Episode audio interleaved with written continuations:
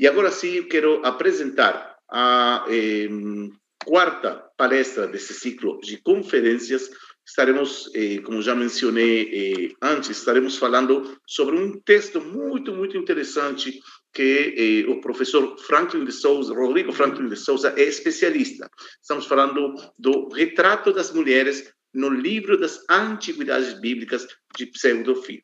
E antes de nos comunicar com a França e falar com o professor eh, Rodrigo de Souza, eu quero apresentá-lo.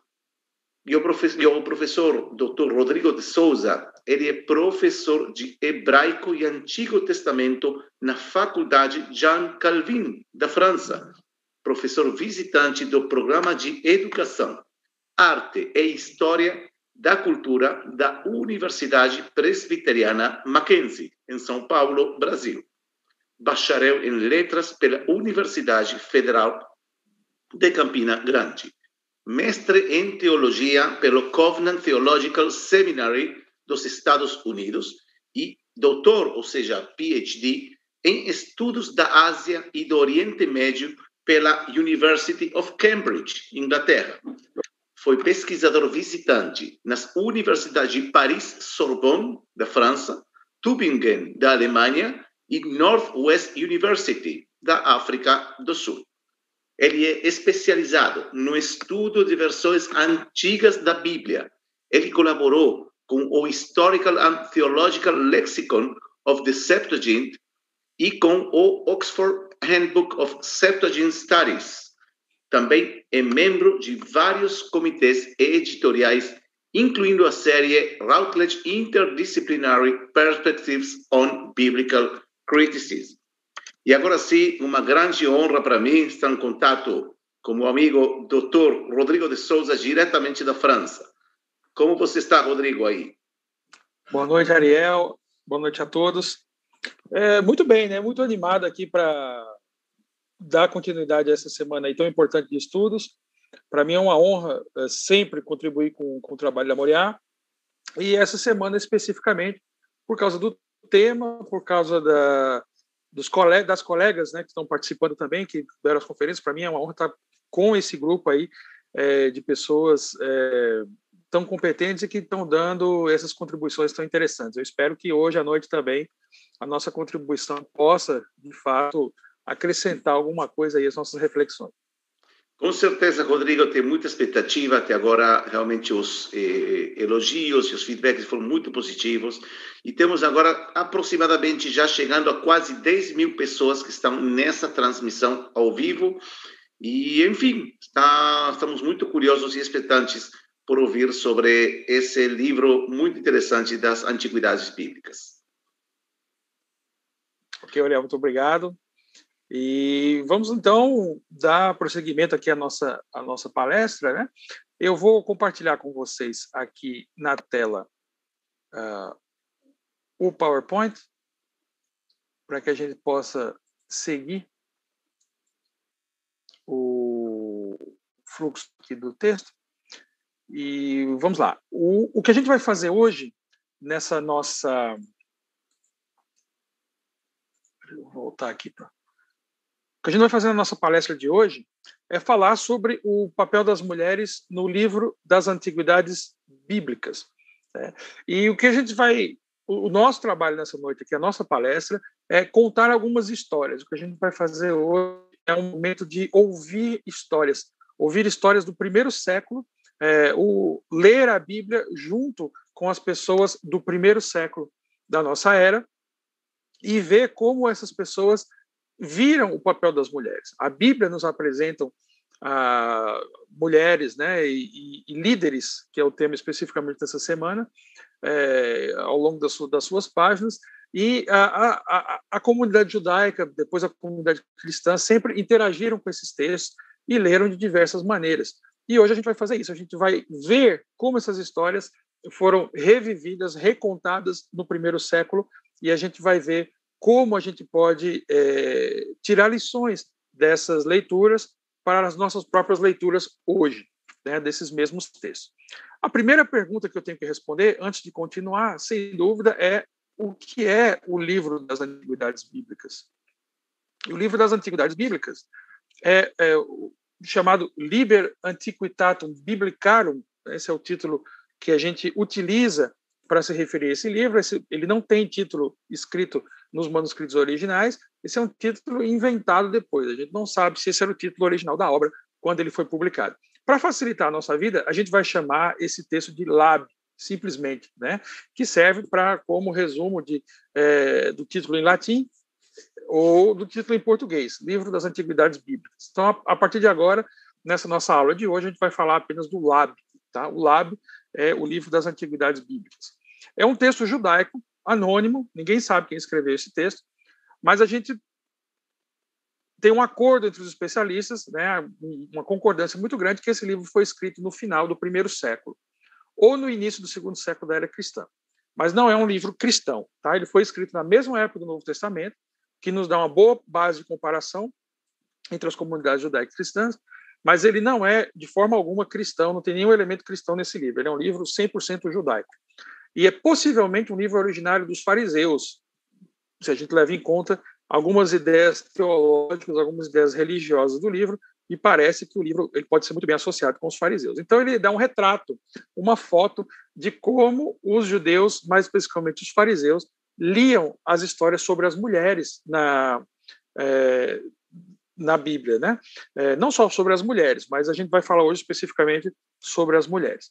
Ele, hoje em dia, só para uma pequena informação, ele foi preservado em 21 manuscritos, só existem 21 manuscritos desse livro, é, 18 completos e 3 fragmentários. Todos os manuscritos desse livro estão escritos em latim, embora a língua original, provavelmente, desse livro tenha sido o hebraico, não existem manuscritos hebraicos desse livro, só existem manuscritos em latim, é, provavelmente já traduzidos do grego, que foi traduzido a partir do hebraico. Mas não há dúvida é, quanto à data do livro e não há, há dúvida, há pouquíssima dúvida com relação ao idioma, mas o maior consenso é que ele tenha sido escrito em hebraico.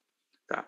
Então, num período medieval, as pessoas atribuem esse texto a Filo de Alexandria, e ele normalmente vinha junto dos manuscritos de Filo, né? as pessoas copiavam a, coleção dos livros de Filo de Alexandria e colocavam esse junto.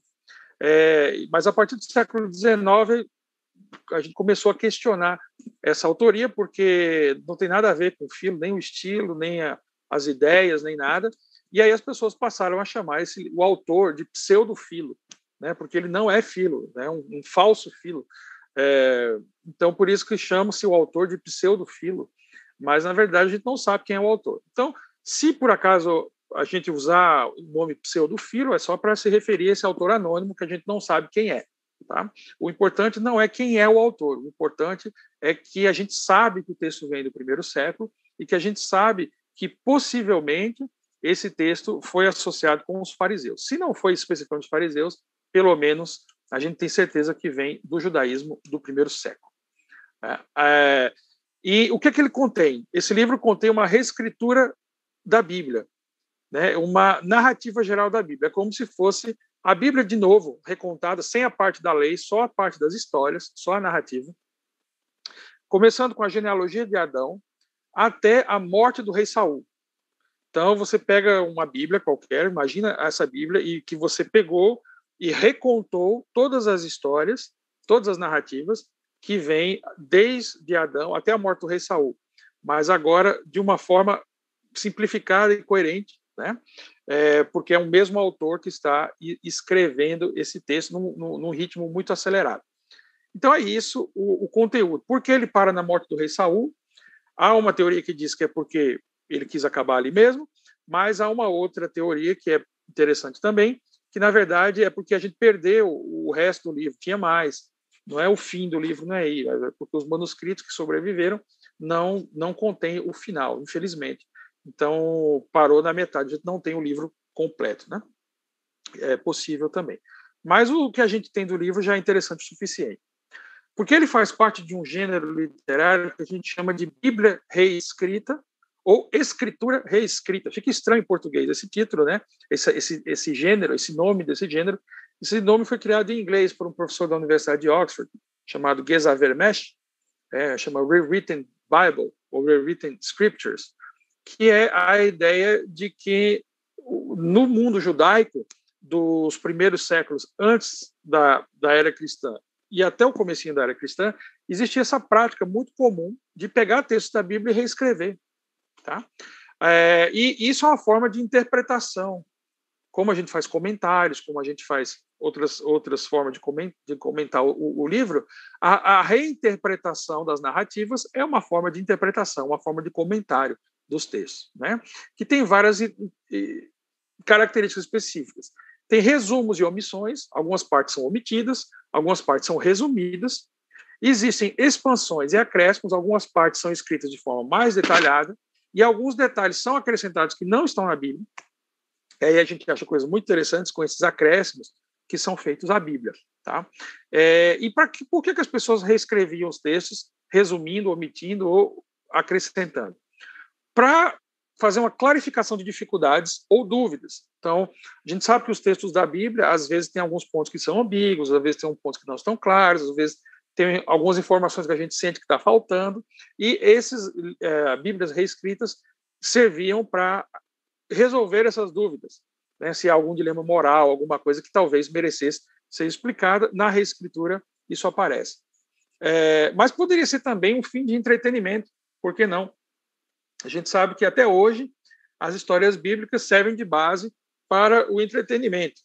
Né? Existem filmes, existem novelas, existem livros adaptados dos textos da Bíblia.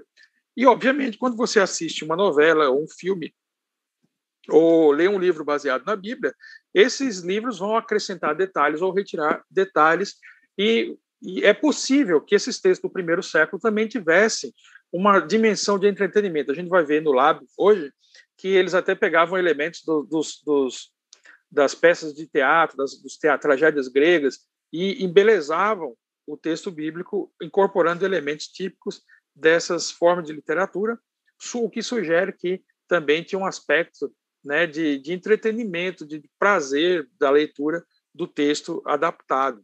Tá? Então, tudo isso fazia parte da leitura reescrito, da Bíblia reescrita. Então, essa é a característica do livro que a gente está estudando hoje, o livro das Antiguidades Bíblicas, que foi um texto muito importante na época, mas que depois, com o passar dos séculos, caiu no esquecimento e hoje tem sido recuperado pelos especialistas. A grande questão é por que falar desse livro nesse seminário? Por que eu escolhi falar desse livro? Eu poderia ter falado de vários temas ligados a lideranças femininas, né? mas por que escolhi especificamente esse livro? E aí é uma questão extremamente interessante. Porque o livro das antiguidades bíblicas, sempre que fala com dos personagens das personagens femininas, das mulheres, ele amplia a história e acrescenta dados positivos. As mulheres, nas narrativas bíblicas, segundo o, o pseudofilo, com raras exceções, normalmente tem informações extra que são acrescentadas com relação ao texto bíblico, o que mostra que no primeiro século, na época dos fariseus, as pessoas davam um valor muito grande às mulheres e liam a, as narrativas bíblicas sobre mulheres ou sobre as mulheres li, é, líderes com um olhar a, benevolente, um olhar benfazejo. Sempre que elas olhavam esses textos, havia uma tendência a tirar o melhor possível interpretar as mulheres da melhor forma possível, é, às vezes acrescentando detalhes que não estão na Bíblia. Por isso é muito interessante esse livro como exemplo de como interpretar os textos bíblicos sobre mulheres e sobre lideranças femininas. Então, antes de falar sobre as mulheres, só para ter uma ideia de alguns casos notáveis, né, características dessa narrativa aí do, do pseudofilo, por que, que é interessante o lábio? Por exemplo, a história de Abraão. Ele conecta a história de Abraão, Torre de Babel e uma fornalha ardente. Segundo o livro das Antiguidades Bíblicas, Abraão é, vivia lá na cidade, né, onde o pessoal começou a construir a Torre de Babel. E ele foi convidado a participar da construção. E ele e mais sete pessoas se recusaram a participar porque entendiam que aquilo era um projeto que ia de encontro à vontade de Deus, não era o que Deus queria. E aí ele vai preso, depois é, eles jogam ele numa fornalha ardente, mas uh, as pessoas que jogam na fornalha que morrem, ele sobrevive de forma milagrosa. Isso tudo acontece antes do chamado que a gente encontra na Bíblia lá em Gênesis 12, onde começa a falar de Abraão. O texto de Pseudofilho ele acrescenta toda essa história sobre Abraão, é, para ficar uma história mais interessante. O bezerro de ouro também é recontado de forma diferente. Né? As pessoas sempre se perguntam oh, por que, que Arão quando o pessoal construiu o bezerro de ouro, por que, que ele não reagiu, por que, que ele não impediu a construção. E aí no texto aí explica, Arão ele dá umas explicações por que, que ele não, não, né, não, não fez o que deveria ser feito. Então o texto vai resolver essas dúvidas. O outro detalhe interessante é que ele mostra, ele fala, né, segundo o seu argumento lá, que Davi era parente de Golias. A gente sabe pela genealogia bíblica que Davi era neto de Ruth, e a gente sabe também é, que, o, uh, que a Noemi, né, a nora de, de, a sogra de Ruth, tinha duas noras, Ruth e Orpa. Segundo o texto da, da, das antiguidades bíblicas, Davi, neto de Ruth, e Golias era uh, neto uh, de Orpa. Então, eles têm uma discussão na hora que eles vão combater um com o outro e falam sobre esse background, aí, sobre essa história familiar que eles, que eles têm. Né? Então, tem toda uma parte emocionante, um diálogo entre eles uh, antes da morte de, de Golias. Então, você veja que é um texto que acrescenta detalhes para embelezar as histórias, para tornar as histórias talvez é, mais atrativas ou mais, é, é, mais claras, ou simplesmente, né, como eu falei, questão de entretenimento. Então, isso aí para a gente dar uma ideia geral, porque, é claro, como, como acontece em outros contextos também, a ênfase sempre vai ser dada nesses grandes heróis, como Abraão, Moisés, Davi. Mas no caso do lábio, a gente vai ter as mulheres que são apresentadas também de forma especial. Por exemplo, quando ela vai falar sobre. Antes de Abraão nascer, aparece uma mulher chamada Melca, que não aparece na Bíblia, que é uma ancestral de Abraão, e ela recebe uma profecia anunciando a glória de Abraão. Diná, né, a filha de Jacó, que sofre, que ela é violentada, segundo o texto do Gênesis, e aí cria toda uma confusão entre os filhos de Jacó. Segundo o Lábio, ela depois se recuperou e foi ser a esposa de Jó. Ela se casou com Jó. Essa informação não está na Bíblia, isso é uma tradição que se recupera aí, que é criada nesse Lábio. Né? Miriam, a irmã de Moisés, ela, ela, um anjo aparece e anuncia o nascimento de Moisés para ela. Também a filha do faraó, que encontra Moisés num cesto e, e o cria, né? é, um, é um sonho que ela tem e o texto reconta esse sonho que ela teve para encontrar o bebê Moisés. Então veja que as mulheres sempre vão tendo um papel mais importante é, nesse texto aí. É, um, um, exemplo muito interessante é o, o, caso do pai de Moisés, né, quando o faraó ameaça matar todos os meninos, é, o, pai de Moisés assim, não, a gente vai ter que ter um, um, dar um jeito aqui de salvar os nossos bebês e de continuar tendo filhos, mas de alguma forma proteger os nossos filhos. Aí ele cita como exemplo Tamar. Né? Quem conhece a história do, do Gênesis lembra que Tamar foi uma mulher que aparece lá no capítulo 38, né, que, eh, que ela é nora de Judá, e ela, para preservar a sua, a sua descendência, ela faz uma coisa pode ser considerada né, eticamente complicada hoje, ela se disfarça de prostituta e ela tem relações é, com o seu sogro para poder preservar a sua descendência. Sempre há uma discussão se o que ela fez foi ético ou não. Nessa, na, nesse texto aí, ele é citado como exemplo. E ele diz: ó, Como fez nossa mãe Tamar, pois sua intenção não era fornicar, mas porque ela não se separaria dos filhos de Israel, ela pensou e disse: É melhor para mim morrer por com meu sogro do que me juntar aos gentios. Então veja que são acrescentados detalhes para justificar ou para explicar textos que podem ser considerados complicados. Mas o que é interessante é que ela não é apenas exemplo, mas ela é chamada também de mãe nesse, nesse texto. Os filhos de Israel normalmente são chamados, né, filhos, filhos de Jacó, filhos de Israel, eles são chamados no, no, no Lab também de filhos de Lia, né, que é muito interessante também, esposa, é, e não apenas o patriarca, a esposa do patriarca, não apenas o patriarca. Agora, tem alguns casos especiais que são esses fo os focos que eu, da, da nossa aula de hoje. Agora, eu só vou falar desses três casos, que são os casos mais importantes, daqui até o fim dessa nossa palestra. São três casos que eu selecionei em que essas personagens femininas são desenvolvidas de forma bem detalhada. Os outros exemplos que eu dei não são os únicos, tem vários outros exemplos que eu não mencionei, mas agora são os casos que eu quero detalhar com vocês e comparar bem detalhadamente entre o que existe na Bíblia e o que existe no Lábio, para mostrar como essas histórias bíblicas podem ser lidas também. Né? É o caso de Débora, que aparece no Lab, capítulos 30 a 33.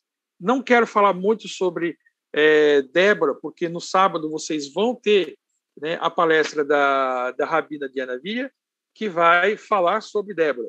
Mas eu vou falar um pouco sobre Débora hoje, porque ela é a personagem mais importante, a personagem feminina mais importante do livro das Antiguidades Bíblicas.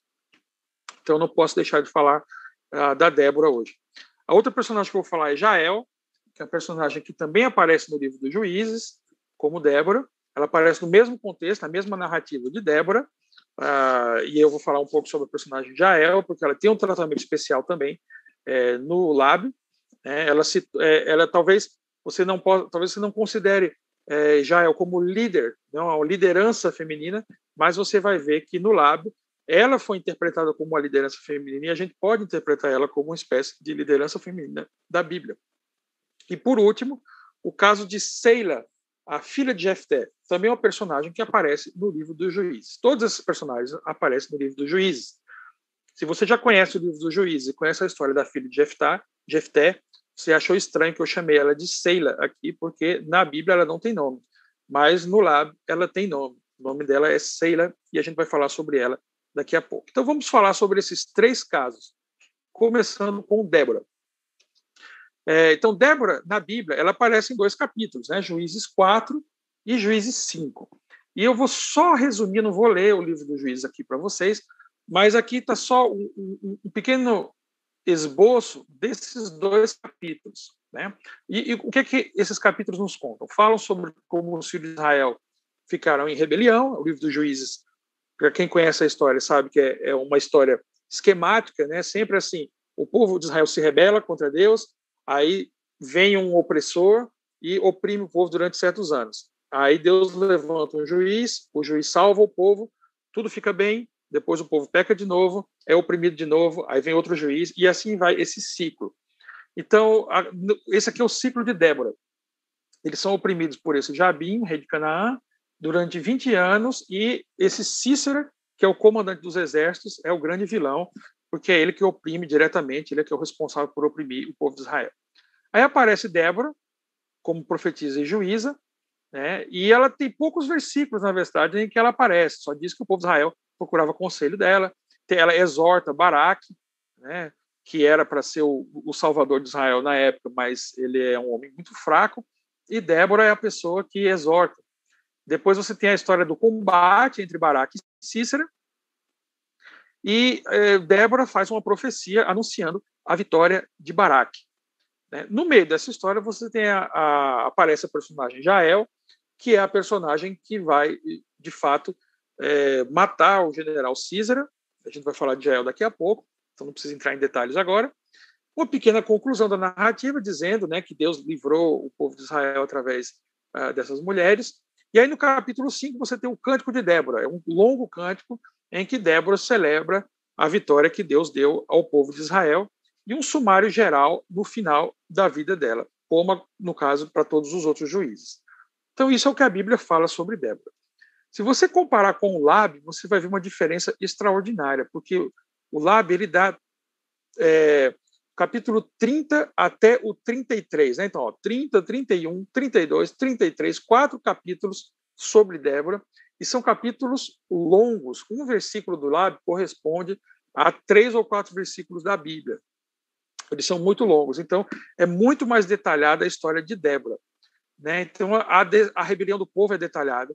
Tem um anjo que aparece para anunciar o ministério, o ministério da Débora característica do Lab, sempre que vai ter um personagem importante, antes aparece um anjo e faz o anúncio da vida dele, e não é diferente com, com Débora, fala que é uma mulher que vai governar sobre ele e o, o, os iluminará durante 40 anos.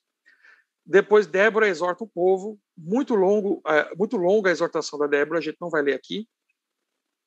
Ela profetiza Baraque, então mais ou menos seguindo a sequência do texto bíblico, mas com muito mais detalhe. É, depois Deus fala com eles. Aí tem a história de Jair e Císera, que eu pouco. E o cântico de Débora também aparece lá. Mas o mais interessante, é isso que eu vou falar com vocês hoje, é no final existe um discurso de adeus de Débora. Como os grandes personagens da Bíblia, quando eles vão se despedir, né, Moisés faz um discurso de adeus, Josué faz um discurso de adeus, antes de morrer, eles fazem aquele discurso, os grandes líderes de Israel. E no Lab tem o discurso de Débora, que não aparece na Bíblia. Na Bíblia, na verdade, o sumário geral no final da vida de Débora é isso. E a terra ficou em paz 40 anos. É só isso que é assim que o livro que na Bíblia, final do capítulo 5 do livro dos Juízes, se resume a, a narrativa em que Débora é a personagem principal. Em contrapartida, no livro do Lab, eles pegam essa frase, a terra ficou em paz 40 anos, junto com outras informações sobre Débora, e eles dizem o seguinte: aí a gente vai ler agora juntos o livro das Antiguidades Bíblicas, que diz o seguinte: Débora desceu dali e julgou Israel 40 anos. E aconteceu que, quando o dia de sua morte se aproximou, ela reuniu todo o povo e lhes disse: Escutai agora, meu povo. Eis que vos admoesto como mulher de Deus e vos ilumino como representante do gênero feminino. Obedecei-me agora como vossa mãe e dai ouvidos às minhas palavras, como homens que um dia também morrerão.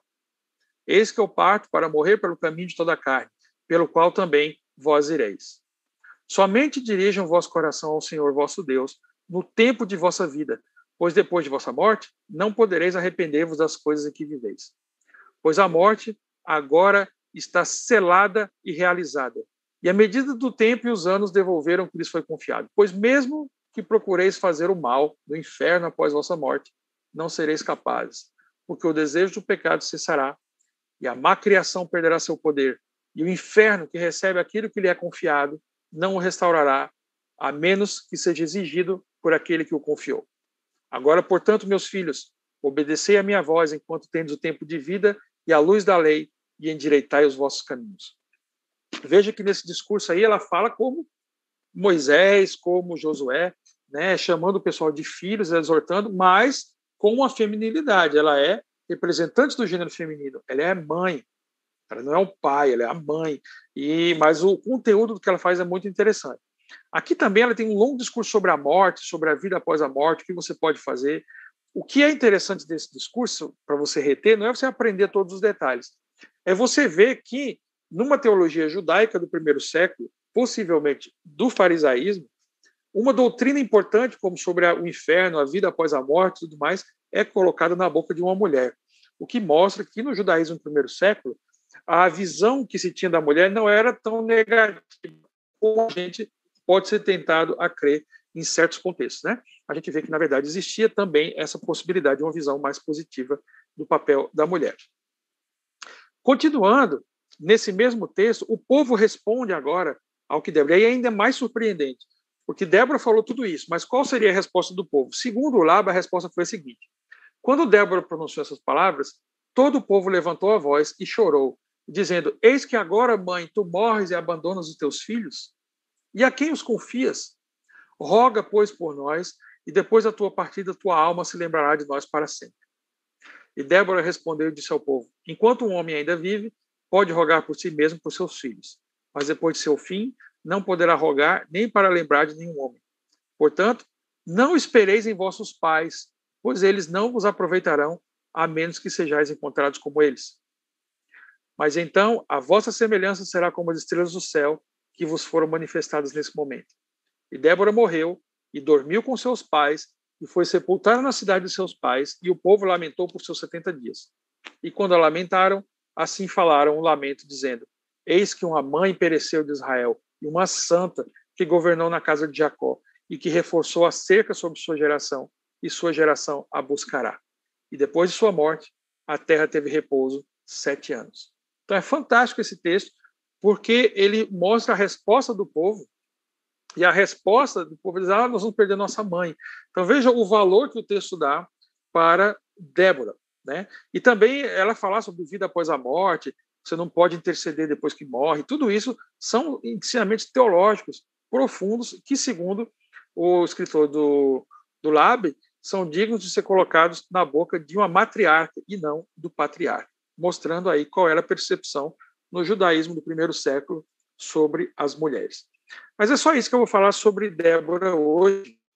A gente vai ver com mais detalhe agora a história de Jael. E essa história é muito interessante, aí vai ser um momento de, como a gente chama no Brasil, de contação de histórias, que eu quero ler com vocês a história de Jael na Bíblia, que é bem curtinha, e a história de Jael no Lab, que é bem desenvolvida.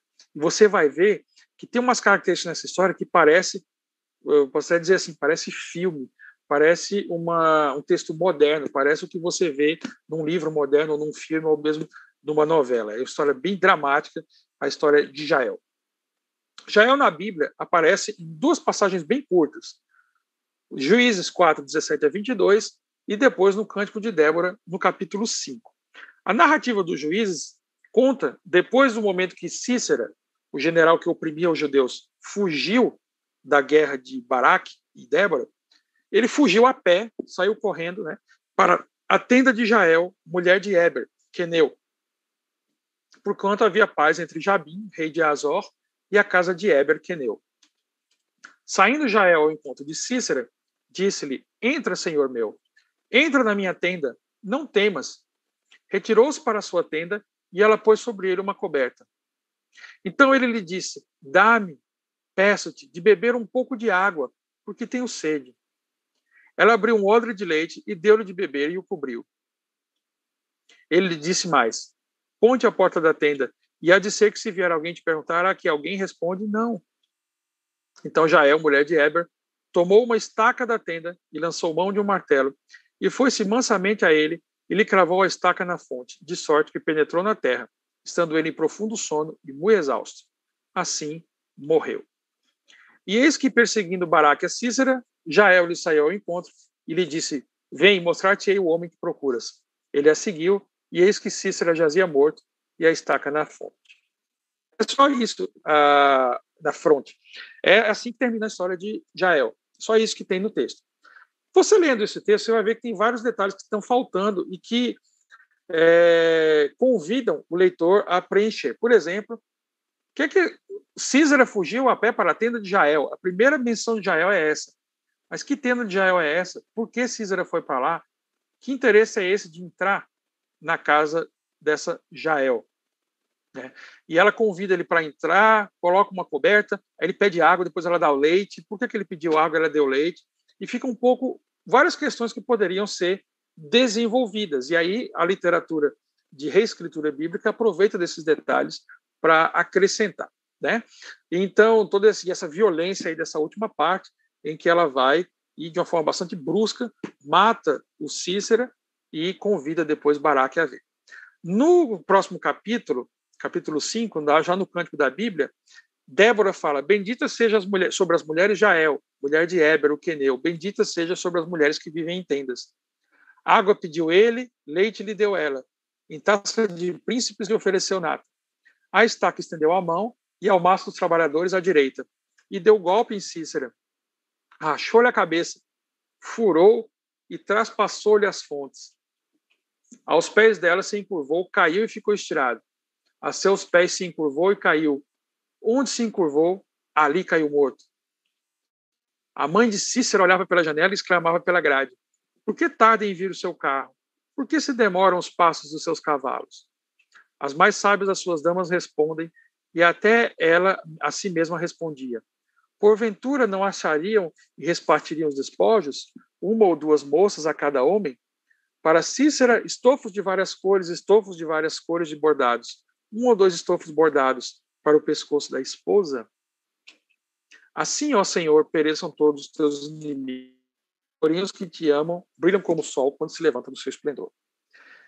Esse trecho do Cântico de Débora também convida a muitas outras questões. Ele já é uma espécie de interpretação da primeira narrativa, né? É, porque ela explica um pouco aqui que ele, pedi, ele pediu água e ela deu leite sugerindo talvez que seja para, não sei, para humilhar ou para fazer, mas não está claro por que, que ela deu leite para o Cícero, né? É, mas fiquem abertos no texto.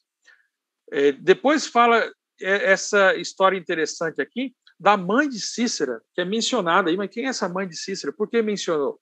Claro, no texto fica aí um pouco claro que a história é que a mãe de Cícera esperava que ele voltasse com despojo, inclusive com as moças de Israel feitas escravas e feitas concubinas, né?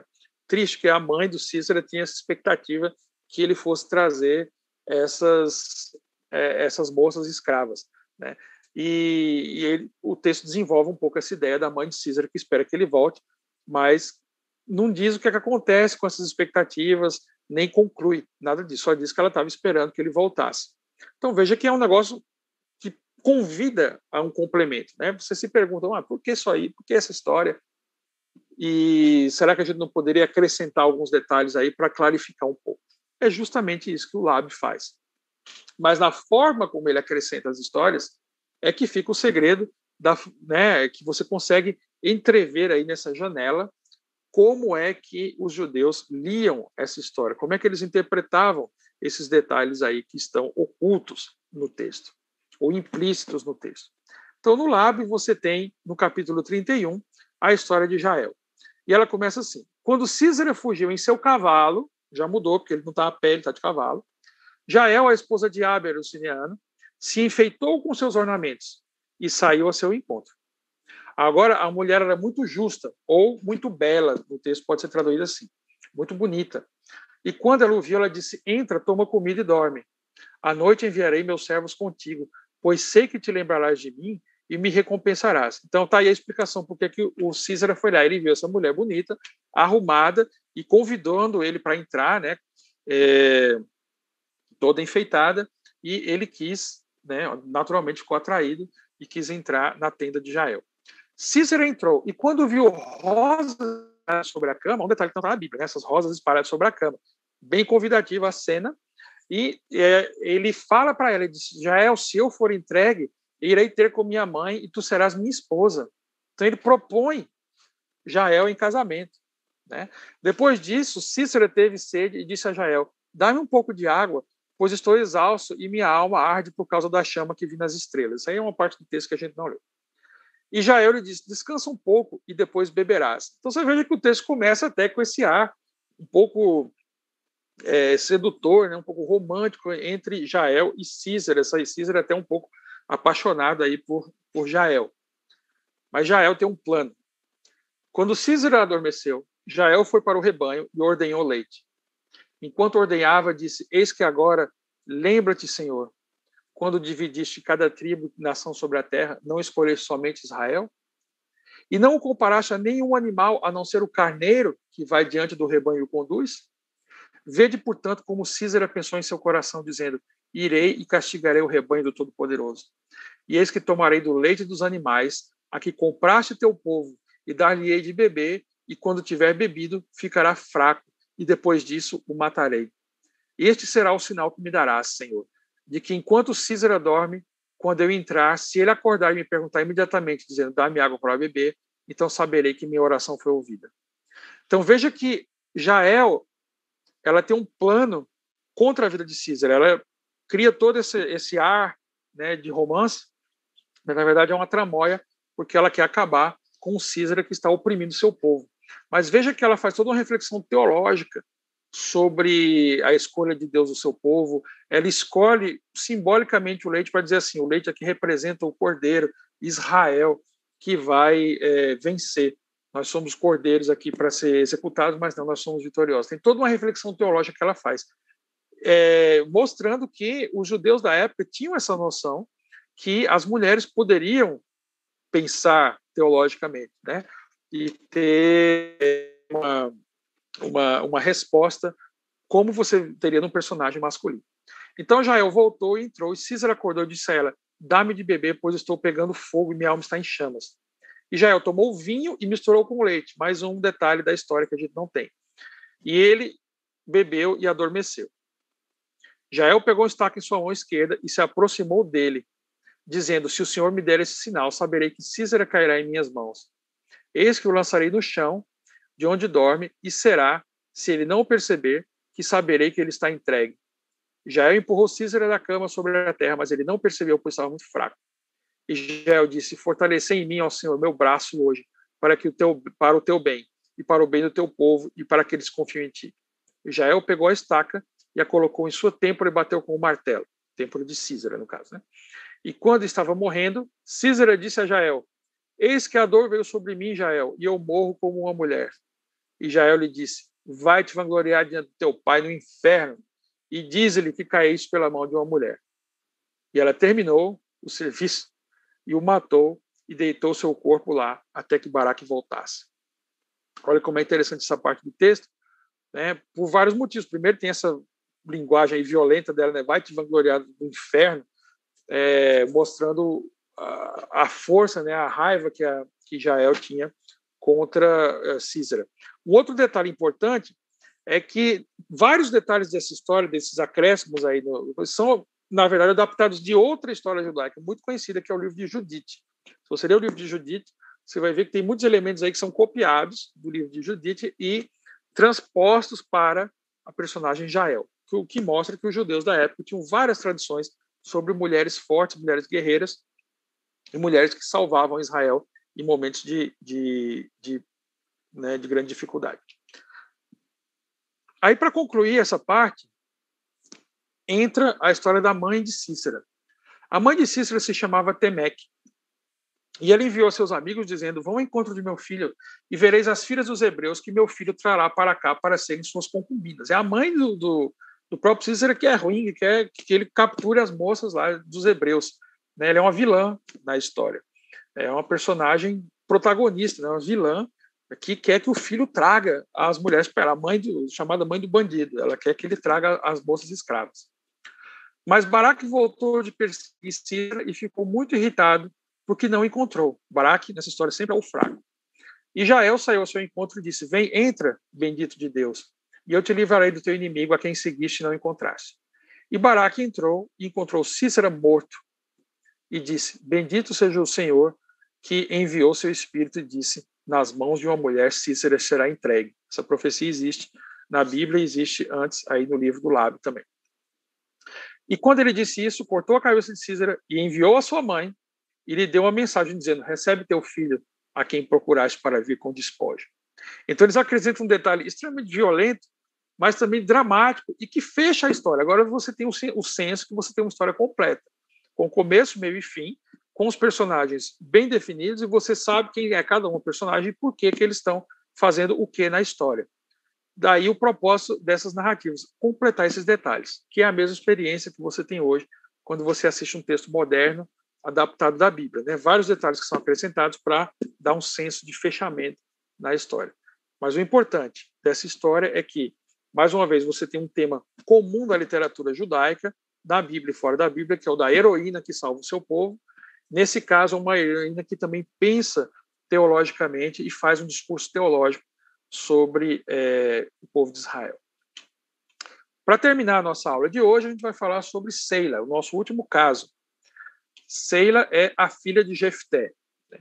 Quem não conhece a história de Jefté, a história da filha de Jefté, vai conhecer agora. Uma história trágica da Bíblia, lembra um pouco até as tragédias gregas, né, de longe, ela lembra um pouco essas tragédias, aquelas famosas tragédias gregas, né, aqueles dramas.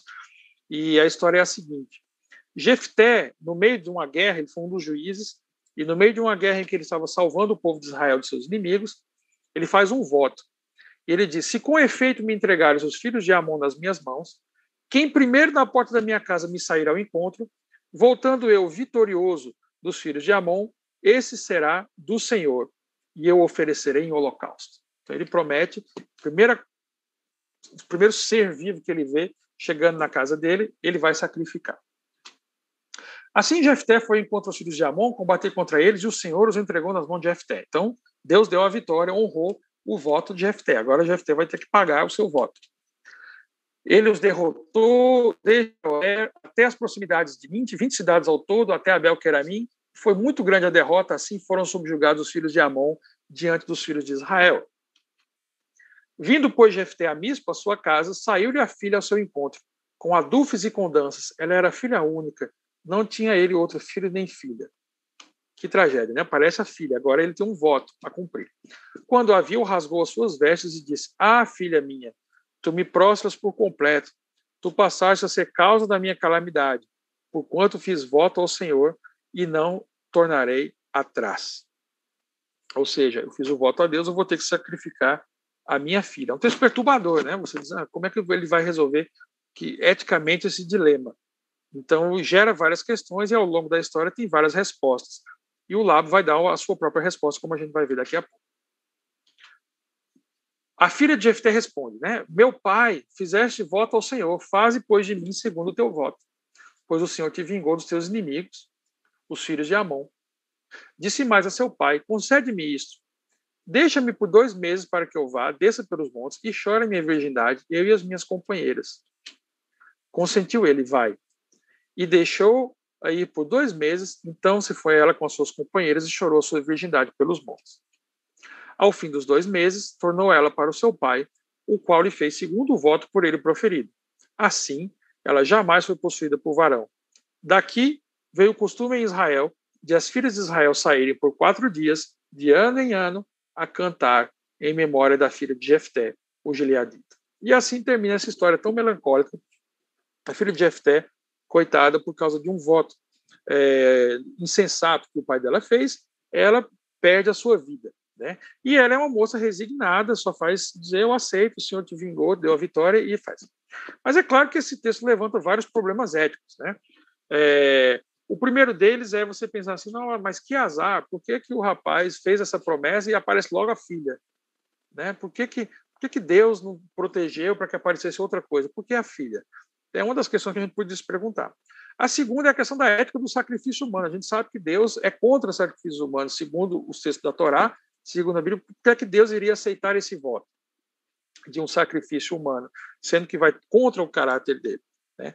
Claro, uma das explicações que a gente pode dar que é, é se dizer assim, não, é porque o livro do juiz está falando sobre uma época, sempre tem esse refrão dizendo, uh, as pessoas faziam segundo o que era bom aos seus próprios olhos, eles não se importavam com a lei de Deus, faziam o que, né, o que eles quisiam, queriam. Mas sempre fica essa pergunta, né, por quê e como, e é só isso que a moça fez tal. Mas aí no lábio vai ter o desenvolvimento dessa história. Você vai encontrar a história muito mais detalhada que mostra que, naquela época, o pessoal já tinha problemas com a ética dessa história e tentava encontrar uma resposta. E a gente vai ver a resposta que é dada naquele contexto. E o que, é que essa resposta nos mostra sobre a visão das mulheres nesse contexto aí do lábio. Né? O que, é que acontece com a Ceila na história do, das antiguidades bíblicas? Então começa do mesmo jeito, Jefté está lá na guerra e diz: Jefté se levantou e armou todo o povo para ir em frente e lutar nas fronteiras, dizendo: Quando os filhos de Amon forem entregues em minhas mãos e eu retornar, aquele que primeiro se encontrar comigo será para um holocausto ao Senhor. Então, igual a gente viu no outro texto. E o Senhor ficou muito irado e disse: Eis que Jefté prometeu que me oferecerá o primeiro que se encontrar com ele. Agora, portanto, se um cão se encontrar primeiro com Jefté, será que um cão me será oferecido? E agora que o voto de Jefté seja sobre o seu primogênito, mesmo sobre o fruto do seu corpo, e sua oração sobre filha unigênita. Mas eu libertarei meu povo nesse momento, não por causa dele, mas pela oração que Israel fez. Então veja que tem todo um parágrafo aí que foi acrescentado com a fala de Deus. O autor pensou o seguinte: não, eu vou explicar porque é que teve tanto azar o coitado do Jefté, e principalmente o coitado da filha do Jefté. Por que, é que ela teve tanto azar? Não é azar, ele vai dizer. Foi castigo de Deus. Porque Deus, segundo essa teologia desse livro, ficou ofendido com a ideia que ele ia oferecer qualquer coisa. Se fosse um cachorro, ele ia oferecer em sacrifício. Você veja uma preocupação típica do farisaísmo, né? a, a prática correta da lei e ele diz assim, ó, ele não poderia ter feito isso. Então, por que essa, essa, essa foi tão irresponsável? Ele vai ser castigado. E o castigo é que eu vou botar a filha para ir. Então, foi Deus que fez a menina ir, para que ele fosse castigado com a perda da sua filha. Claro, a gente pode dizer assim, nossa, eticamente é ainda pior, porque parece um Deus meio caprichoso né, nesse, nesse texto.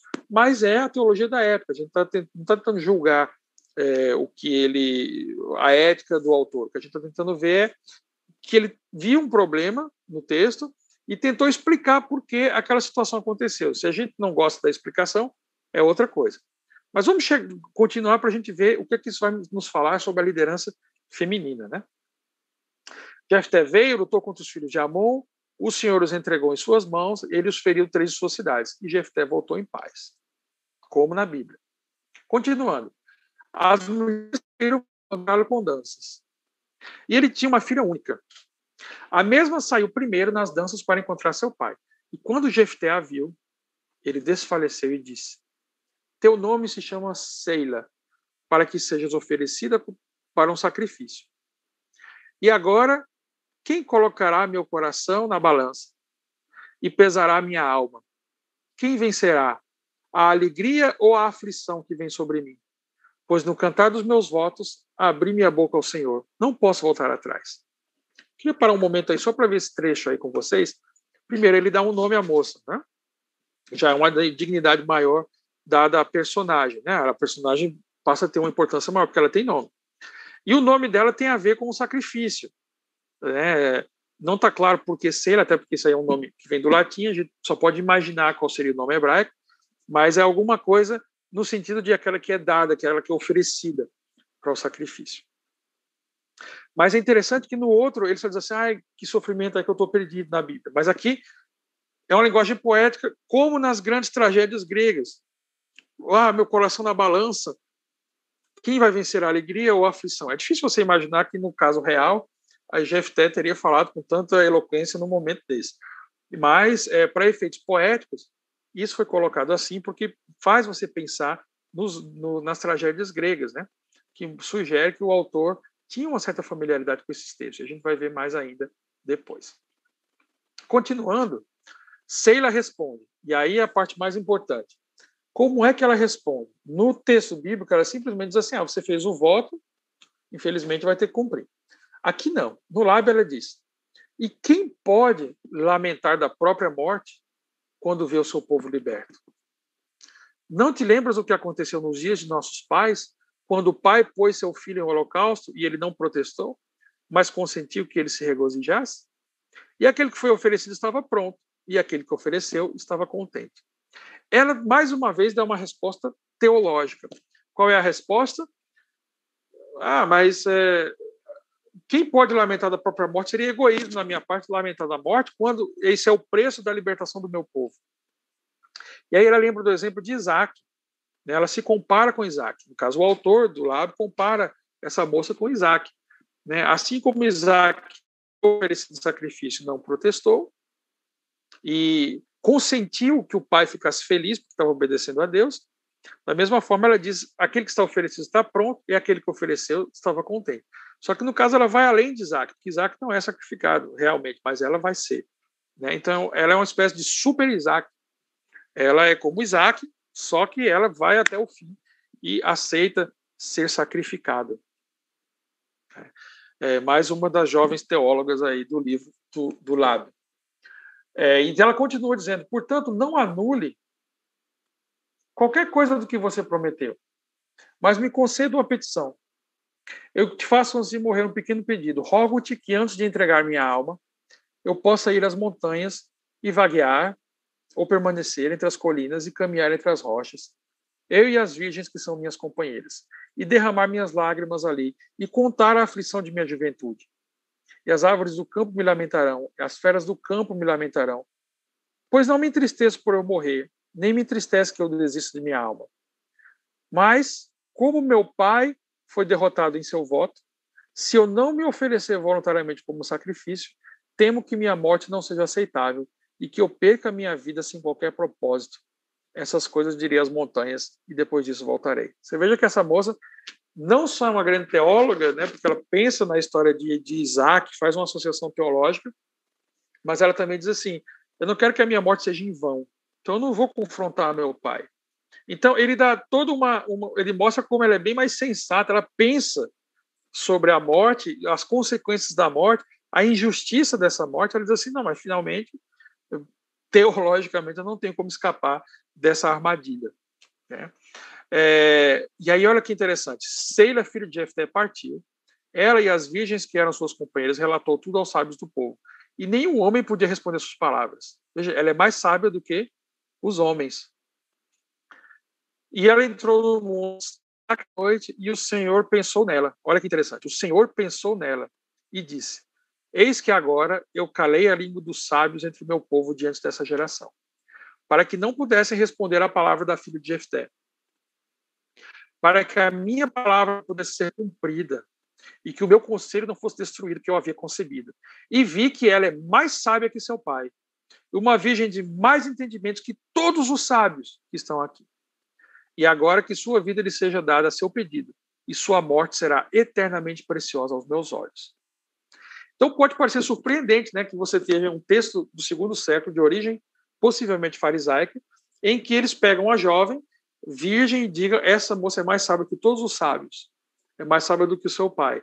É ela que tem a boa teologia e Deus no final honra a, a sua vida. Então, ao mesmo tempo que Deus faz o julgamento contra é, Jefté, ele honra a morte da menina. Claro, para a gente não vai resolver muitos dos problemas éticos do texto, mas na mente do autor das antiguidades bíblicas, ele pensou, né, fez esse jogo teológico aí para uh, ah, resolver algumas dificuldades que ele percebeu na narrativa bíblica. Continuando, e aí só um, um último detalhe sobre a história da, da Seila. Quando a filha de Jefté chegou ao Monte Stelac, ela começou a lamentar. E esta é a sua lamentação com que ela lamentou. E lamentou antes de partir. E ela disse. Então, na Bíblia não tem essa lamentação, mas aí a gente tem. Olha como ela fala. Escutai, ó montanhas, a minha lamentação, e olhai, ó colinas, sobre as lágrimas dos meus olhos, e sede testemunhas, ó rochas, do lamento da minha alma. Eis como sou acuada, mas a minha alma não será tirada em vão. Que minhas palavras saiam para os céus, que minhas lágrimas sejam escritas diante da face do firmamento, para que o pai não lute contra sua filha, a quem jurou oferecer, para que o seu senhor ouça que a sua única filha é prometida para um sacrifício. No entanto, não fui satisfeita com o meu leito de casamento, nem com as guirlandas do meu casamento, pois não me vesti com brilho, sentada na minha virgindade. Não usei meu unguento precioso, nem minha alma apreciou o óleo da unção que me foi preparado. Ó minha mãe, para nada gerasse a tua primogênita, e a gerasse sobre a terra, pois o Sheol se tornou minha câmara nupcial. Que toda mistura de óleo que preparaste para mim seja derramada, e o manto branco que minha mãe teceu para mim, que a traça o coma, e a coroa de flores que a minha ama trançou para mim, que ela murche, e a túnica que ela teceu de violeta e roxo para minha virgindade, que o verme o estrague. E quantas virgens, minhas companheiras, falarem de mim, que elas me lamentem com gemidos por muitos dias. Abaixai vossos ramos, ó árvores, e lamentai minha juventude, Vinde, animais da floresta, e pisai sobre a minha virgindade, pois meus anos estão cortados, e os dias da minha vida estão envelhecendo na escuridão. É muito bonito esse texto, por quê? Porque mostra que ela está sofrendo de verdade. O autor do lábio deu voz para essa menina. E essa voz é uma voz sofrida, ela está sofrendo, está revoltada. Você vê pelo linguagem, ela está revoltada com a situação dela. Mas, ao mesmo tempo, ela se submete à vontade de Deus. Né? Então ele mostra, é, ele tenta negociar com essa questão das expectativas da vida da moça, as expectativas que se tinham para as mulheres na época, o, o, a dignidade que ele dá para ela como teóloga e ao mesmo tempo o, a, o, a, o reconhecimento do sofrimento que ela submeteu. E um outro detalhe, a linguagem que é utilizada aí parece muito com a linguagem que você vai ver na peça Antígona de Sófocles, que sugere que ele adaptou provavelmente da linguagem das tragédias gregas para falar sobre essa moça. Então, a última coisa, quando ela disse tudo isso, Célia voltou para o seu pai, ele fez tudo que havia prometido, ofereceu holocaustos. Então, todas as donzelas de Israel se reuniram e enterraram a filha de Jefté e a plantearam. E aí aquela conclusão explicando né, que isso foi ah, uma lamentação e naquele mês, precisando, no 14, 14 dia do mês, fizeram um grande lamento para que se reunissem todos os anos e lamentassem pela filha de Jefté quatro dias. Chamaram o nome de seu sepulcro de acordo com seu próprio nome, Seila. Então, algumas reflexões finais aí a partir do Lab, mas especificamente sobre essas três personagens que a gente viu: Débora, Jael e Seila. O que é que cada uma dessas personagens nos ensina? Né? Primeiro, é, quando ele, o, o Lab fala sobre Débora, ele mostra que é, é, Débora ela tinha um status de matriarca tanto quanto os grandes homens de Deus eram seus patriarcas. Ela é apresentada com uma dignidade com, tanto quanto os outros é, personagens é, bíblicos, E essa leitura é justificada a partir do próprio texto bíblico, o que sugere que para nós hoje você pode ler a história de Débora e ver que ela tem a mesma, segundo o texto da Bíblia, a mesma é, honra que é dada aos outros personagens bíblicos, mesmo se ela tem uma, um papel muito menor em termos de quantas palavras são dedicadas a ela. Né? Mostra pelo menos que os judeus da época de Jesus tinham sim uma visão elevada é, da mulher. Não todos, né? mas pelo menos o autor do lado A gente vai ter também o caso é, de Jael, né? mais uma vez trazendo essa ideia da, da heroína é, e da mulher que pensa teologicamente sobre a, a, o caso, sobre a situação de Israel. Ela não é apenas um, uma, um objeto na história, mas ela é uma agente que pensa o plano de Deus naquela história. É, e, por último, a filha de Jefté, que é uma personagem muito interessante, a forma como ela é desenvolvida, porque o autor é, reconhece tanto a sua sabedoria, a sua submissão ao seu pai, a sua submissão às estruturas lá do, do momento, mas, ao mesmo tempo, ela é consciente da injustiça que ela está sofrendo e ela lamenta essa injustiça, que sugere que talvez o próprio autor esteja fazendo uma reflexão sobre as injustiças que as mulheres sofriam é, né, no contexto em que ele vivia. Essas três histórias nos mostram que é, a realidade da, da forma como a Bíblia apresenta as mulheres e como as comunidades de fé, né, os judeus, e a gente pode pensar também os cristãos ao longo da história, leem os textos bíblicos, é, ela não é simples, ela não é uniforme. É muito é, é uma forma muito simplificadora você olhar para essa história e dizer assim, ah, é patriarcal ou não? É opressor ou não? Existia no mundo antigo leituras opressoras, é, teologias opressoras, ideias opressoras, mas havia também, ao mesmo tempo, leituras que davam dignidade às mulheres. Assim como no mundo de hoje. Né? A gente não pode dizer, ah, o mundo de hoje é um mundo em que as mulheres são respeitadas. Não. Existem casos em que as mulheres são respeitadas, existe contexto em que as mulheres ainda não são. Existem casos em que as lideranças femininas são reconhecidas, casos que elas ainda não são. Sempre foi assim. É, e, e, a mesma complexidade que a gente vê hoje, você pode ver no mundo antigo também. Não existia apenas uma forma de ver a liderança feminina. Existiam diversas formas. E a gente tem uma tendência de ler os textos antigos falando sobre como as mulheres eram oprimidas. E, de fato, existia opressão no mundo religioso antigo. Mas o livro das antiguidades bíblicas nos mostra que havia também visões em que as mulheres eram vistas com toda a dignidade. E o mais interessante é que, nesse livro do, do Pseudofilo, essas leituras nascem da própria Bíblia. É a partir da leitura da Bíblia que esse escritor judeu viu né, é, que nesses textos as mulheres recebiam uma dignidade é, especial.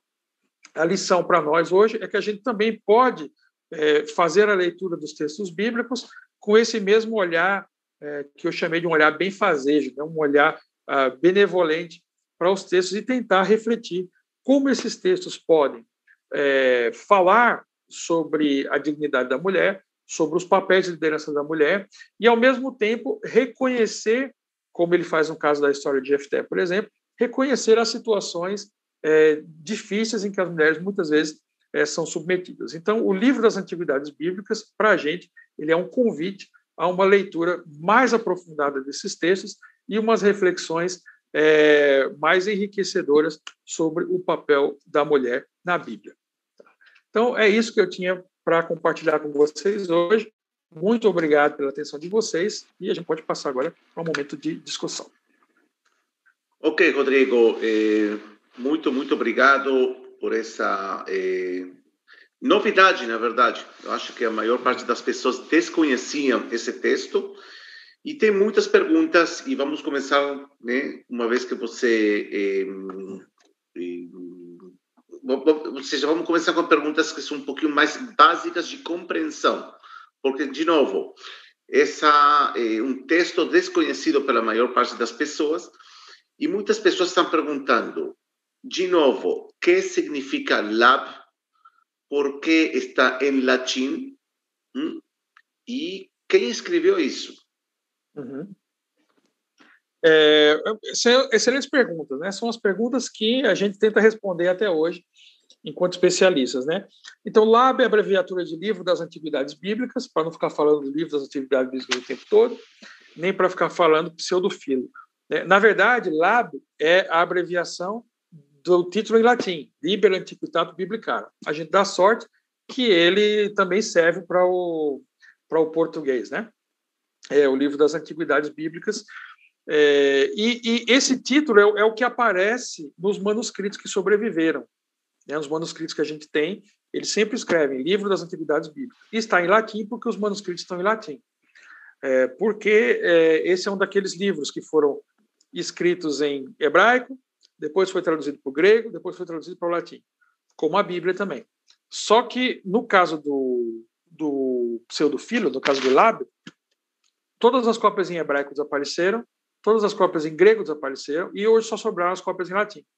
Então a gente pode reconstruir de forma artificial o original hebraico, mas a gente não, não tem mais manuscritos nenhum em hebraico.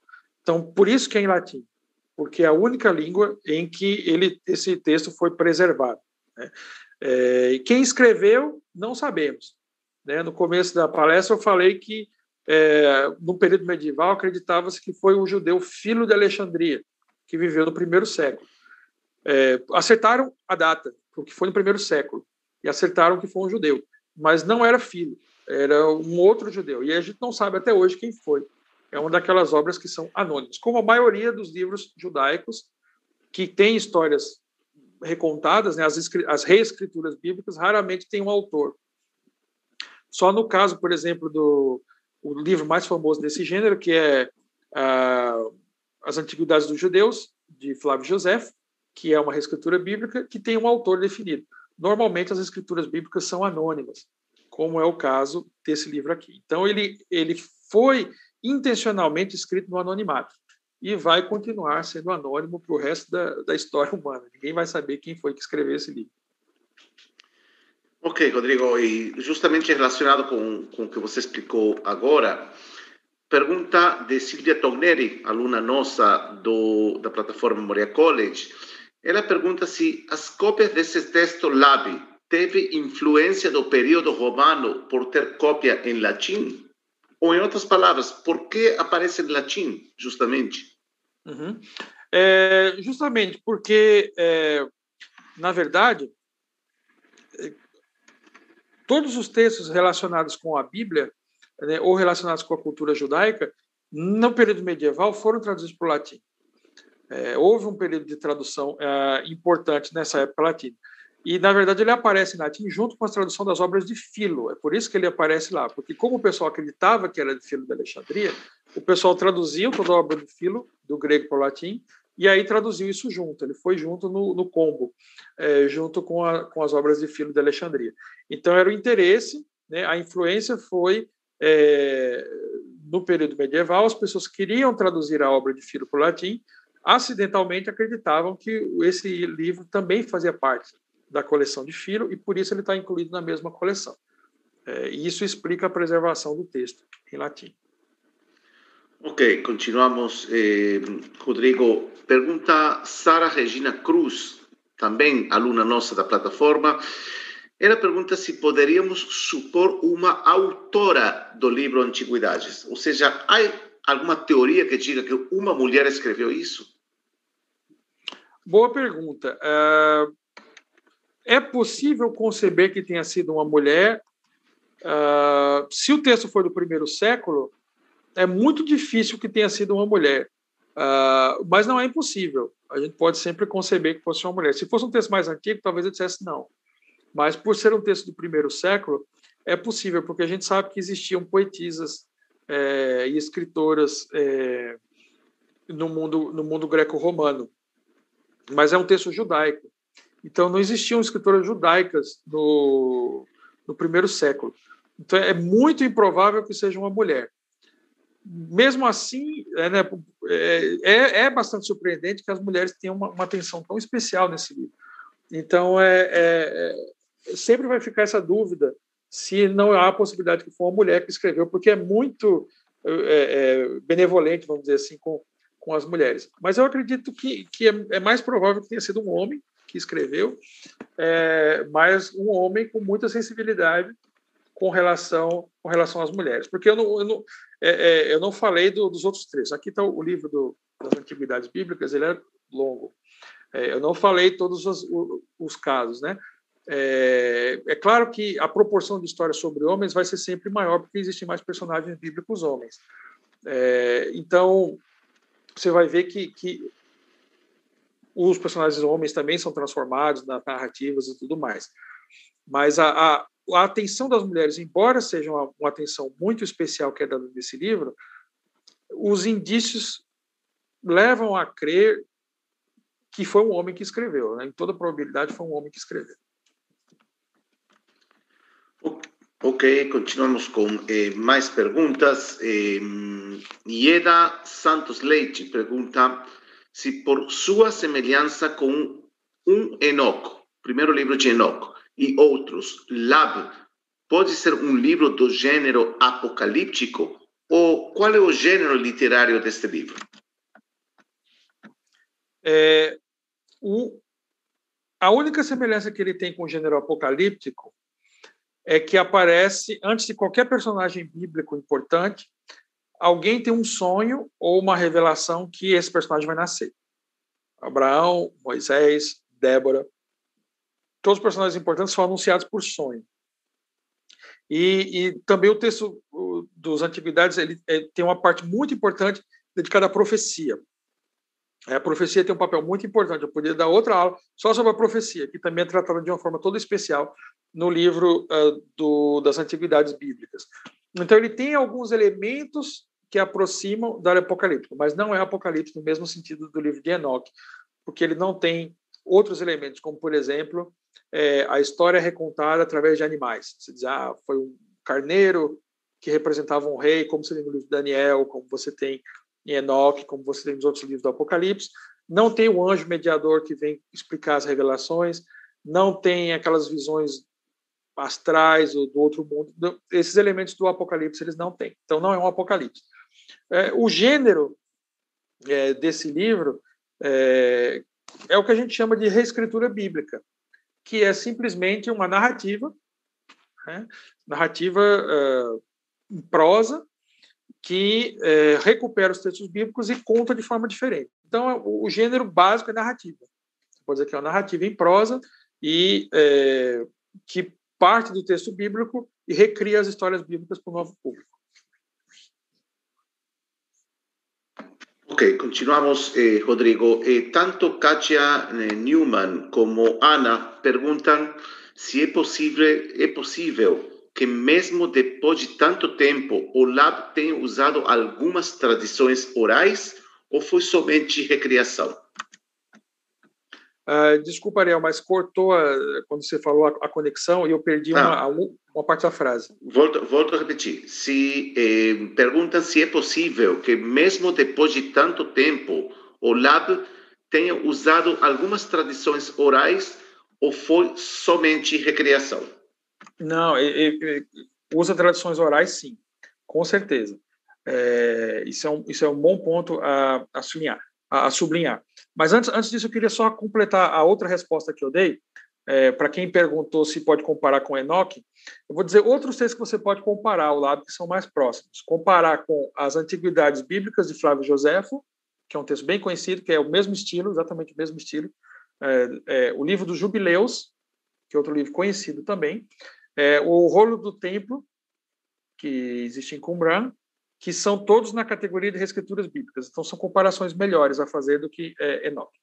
Com relação às tradições orais, existem algumas tradições do pseudofilo, algumas tradições do lábio, que você encontra em outros textos. Inclusive, por exemplo, na Septuaginta, a forma como fala dos estrangeiros, você vai encontrar alguns acréscimos que você encontra também acréscimo na Septuaginta, você vai encontrar algumas histórias que aparecem nos textos rabínicos ou que aparecem é, em textos anteriores. Eu falei hoje como, por exemplo, histórias do livro de Judite, que é um livro mais antigo, é um livro do segundo século é, antes de Cristo, é, são incorporadas no, no lábio. Então, é, muitas das, das, tradições dos acréscimos que você encontra no lábio vêm de tradições orais algumas delas muito antigas. A gente não sabe quão antigas, mas a gente sabe que não são originais do escritor. E algumas a gente não encontra em nenhum outro texto. Essas que a gente não encontra em nenhum outro lugar, a gente tende a supor que são criações originais do autor. Mas é muito difícil saber o que é criação original e o que é tradição oral. O que a gente sabe é que existem as duas coisas, tanto um como o outro, mesmo se às vezes seja difícil decidir o que é o que em cada caso. Bem, Rodrigo, continuamos com mais eh, perguntas. Eh, pergunta Medad Lemuel Rojo. Então, o que caracteriza a filha de Jefte foi a sabedoria, a sua sabedoria? É isso que caracteriza? É isso? Era ser líder no seu tempo? Olha, certamente, é, no texto bíblico, a filha de Jefté, ela, é, o texto não dá muito detalhes sobre ela, ele só apresenta ela como uma moça que se submete voluntariamente ao seu destino. Ela aceita o destino e acabou. No livro das Antiguidades Bíblicas, ela é interpretada como líder, porque ela é interpretada como mais sábia do que o pai e mais sábia do que os sábios. Ninguém conseguia resolver esse enigma teológico. Né? Como é que essa moça é, justa, que não tem culpa de nada, vai escapar desse dilema que ela encontrou? Ela sofre, ela morreu em vão, morreu por acaso. Existe um, uma grande questão, a grande questão da história da filha de FT, ela morreu por quê? Morreu por acaso, morreu de graça. E o, o livro, o Lab tenta lidar com essa pergunta. E GFT não sabe resolver, os sábios não sabem resolver, mas ela sabe. E ela, a, a resposta é: ela se submete, ela lamenta o seu destino, mas submeter-se é a única forma de é, fazer tudo corretamente. Então, por que ela faz essa reflexão? o autor diz assim: olha, ela é mais sábia, ela tem mais sabedoria para dar. É isso que eleva ela a uma posição de liderança, é a sabedoria e a, o entendimento que ela tem do, do dilema que ela está passando, do, drama que ela está sofrendo. Né? E, e, isso foi uma, uma interpretação do texto. Ele leu o texto bíblico e disse: olha, eu imagino que essa moça, por que, que ela é tão resignada assim? Por que, que ela, é, ela se submete tão facilmente a esse destino? E na imaginação, ou talvez na tradição que ele recebeu, ele diz: bom, eu acho que a Bíblia está dizendo isso. Ela, ela recebeu com, ela aceitou esse destino porque ela, ela é sábia. Ela é sábia. Então, a sugestão é que na própria Bíblia ela já é apresentada como uma jovem muito sábia. Né? O pai dela que, que, que fez um voto é, insensato, mas ela não ela foi sensata do começo ao fim da história. Então, na, na, na Bíblia mesmo já mostra que ela é, ela é líder nesse sentido, ela é mais sábia do que os homens.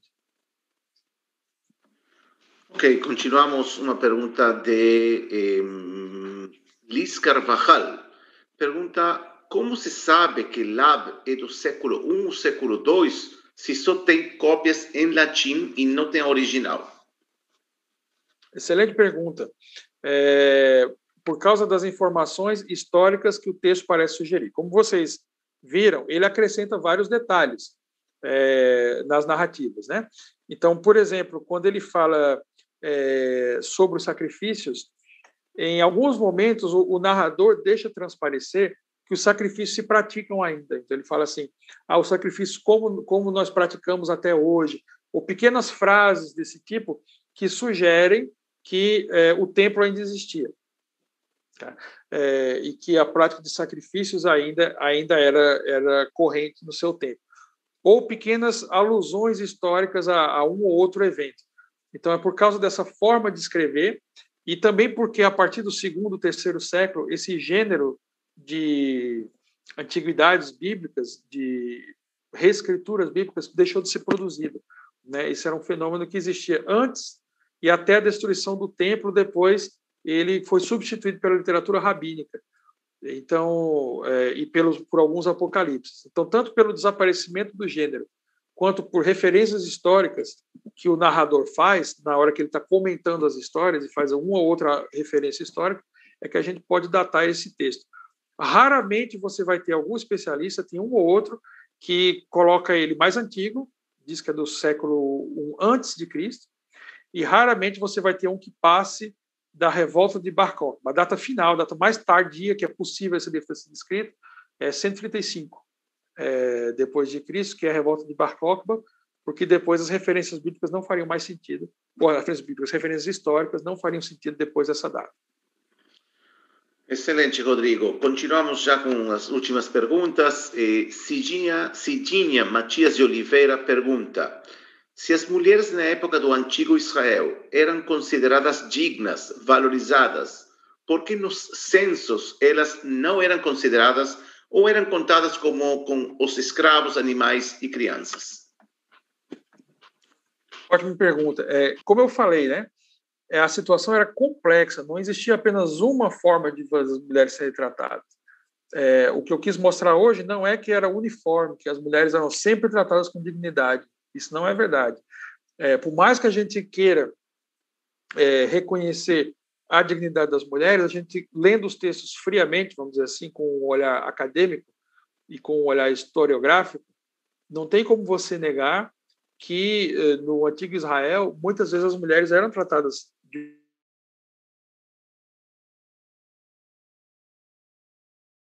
condenado até em alguns textos bíblicos, e alguns outros textos bíblicos são menos claros nesse sentido de condenar essas, essas práticas. É, então, o que eu quis dizer não é que, que não existia é, uma visão no mundo antigo, ou mesmo no mundo judaico, é, que desvalorizasse as mulheres. O que eu quis dizer é que era mais complexo. Existia, ao lado de, de visões e de textos que apresentam a mulher com menos dignidade, existiam outros que apresentam a mulher também com dignidade. A responsabilidade do, do leitor moderno, como nós, é a gente saber fazer é, a triagem dessas diferentes leituras e saber o que a gente pode reter hoje, como reter, né, e, e navegar esses dilemas éticos que esses textos antigos nos, nos colocam. Então, é, sem dúvida, é, não tem como responder e negar é, que existiam textos que são extremamente problemáticos nesse sentido é, da dignidade da mulher. Ok, já estamos com a última pergunta, Rodrigo. Tanto Leora Laura como Juan Diego Garrido e outros pergunta qual foi a transcendência ou a importância histórica desse livro e por que não chega a se comparar com livros tão importantes na, na, pesquisa acadêmica, como, por exemplo, os escritos de Flávio Josefo. Em outras palavras, por que poucas pessoas sabem desse texto em comparação com os textos de Flávio Josefo e outros? Em, em parte é porque os, o, tem, tem várias razões para isso. Né? Uma das razões que o Flávio Josefo é, sempre foi um, assim, um best-seller, né? sempre foi um texto muito, muito mencionado, é porque o Flávio Josefo ele é, um, é, é, ele é um autor que tem uma obra muito extensa e que ele é a única fonte histórica para vários eventos específicos. Ele não só fez reescritura bíblica, mas ele também falou de eventos contemporâneos da sua época de uma forma como historiador. Então, tanto para o historiador eh, judeu quanto cristão, você quer saber a história do judaísmo, do cristianismo do primeiro século, é, é a fonte que há. Né? Existem poucas outras fontes é, que você pode consultar. Existem, claro, outras fontes, mas é a fonte mais importante. Diferente de um texto de reescritura bíblica. Os textos de reescritura bíblica é, foram desaparecendo de importância ao longo das eras. E, e depois do primeiro, segundo século, o interesse nesse tipo de texto desapareceu. É, então, por isso que muitos textos de, de reescritura bíblica, como eu mencionei hoje, o Jubileus, é, o, o Rolo do Templo, né, esse texto aqui, existiam em várias cópias no primeiro século, no segundo século é, antes de Cristo e até o começo da, da era cristã, eram textos que circulavam muito no judaísmo. Mas depois eles perderam seu interesse no período é, medieval. Como eles vão perdendo seu interesse, as pessoas vão deixando de copiar. Deixam de copiar, deixam de estudar. É, então, eles, eles não, não mantiveram o interesse. Mas a gente sabe que eles eram interessantes na época. Ou seja, é o que o pessoal lia na época. Né? Então, mesmo se no período é, século III, século IV, século V, esses textos pararam de ser copiados, o que importa para a gente é saber que no século I eles eram lidos. No século II eles eram lidos, porque se a gente está estudando esse período, se você quer conhecer esse período, saber. E aí você vai ver que nesse período, primeiro, segundo século, você vai encontrar alusões às mesmas tradições em outros textos judaicos. Você vai encontrar alusões no próprio Novo Testamento, algumas tradições que aparecem nos textos de literatura reescrita. Né? No próprio Novo Testamento, você vai ter um exemplo de, exemplo de literatura reescrita, como, por exemplo, o, o discurso de Estevão, no capítulo 7 de Atos dos Apóstolos, é uma, é uma reescritura da Bíblia. Ele, re, ele reconta a história da Bíblia. Né? Então, mostra que nessa, nessa época, esse era um gênero importante. Então, a mentalidade da época, você vai ter que recuperar esses textos. Mas são, em certo sentido, como no caso dos textos de Qumran, textos que a gente reconhece hoje a importância deles, mas que foram desapareceram e que a gente conseguiu recuperar. Então, diferentemente de Joséfo ou Filo, que são textos que nunca desapareceram, esses são textos que perderam a importância ao longo dos séculos, mas no período em questão, a gente tem evidências porque eles eram citados e reeditados e recopiados é, múltiplas vezes, que naquela época, sim, eles faziam o maior sucesso, então, por isso, o estudo deles é, é justificado para compreender aquele período. Ok, Rodrigo, chegamos ao final. Eu quero te agradecer em nome dos quase 10 mil participantes dessa palestra ao vivo, em nome de todos eles. De, olha, Rodrigo, tem do mundo inteiro aqui, de toda a América Latina, dos Estados Unidos, da Alemanha, da Austrália, mundo inteiro aqui, realmente um evento global, eu diria. Estão todos te agradecendo aqui, elogiando muito o que você trouxe realmente uma novidade. E só quero lembrar aos alunos fixos da plataforma de eh, Moria College e convidar aos novos que o professor Rodrigo de Souza está ministrando um curso com certificado da Universidade Mackenzie do Brasil sobre a formação do cânon bíblico. Então, os alunos já participam, podem dar testemunha da qualidade desse curso e estamos todos também desfrutando de suas palestras. Então, Rodrigo, muito obrigado novamente. Foi um grande prazer tê-lo aqui conosco nesse ciclo de conferências. Eu que agradeço, Ariel, agradeço mais uma vez a Borear, é, a todos os alunos aí que participam, que fazem perguntas, dão esse feedback aí que é muito importante uhum. para a gente. E eu reforço é, o convite, né, para quem tiver interesse de participar do curso do formação do cânon bíblico. É, se o seu interesse é como surgiram alguns desses textos, por que alguns textos viraram canônicos, outros não. Eu vi que algumas perguntas passam um Sim. pouco sobre essa questão aí. É, nesse curso, a gente tem bem mais tempo de desenvolver todas essas perguntas aí e tratar sobre por que alguns textos ficaram, por que outros desapareceram. É, tudo isso faz parte desse curso. Se você quer realmente saber a resposta dessas perguntas, recomendo que você venha estudar com a gente nesse curso sobre o campo. Fascinante, Rodrigo. Quero te agradecer novamente. Um grande abraço aqui de Israel. E a gente está se vendo no, durante o curso e em próximos eventos, que vai ser uma grande honra para nós que você esteja conosco novamente. Para mim também. Ok. grande abraço e abraço a todos aqui desde Israel.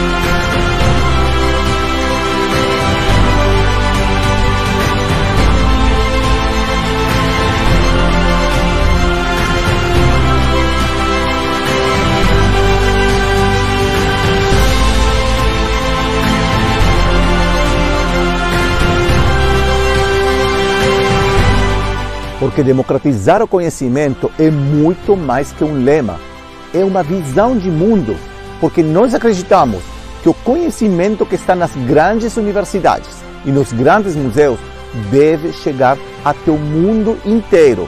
Sim, inclusive até sua casa. É por isso que eu te convido a ser parte da história e se inscrever na plataforma de cursos online Moriá.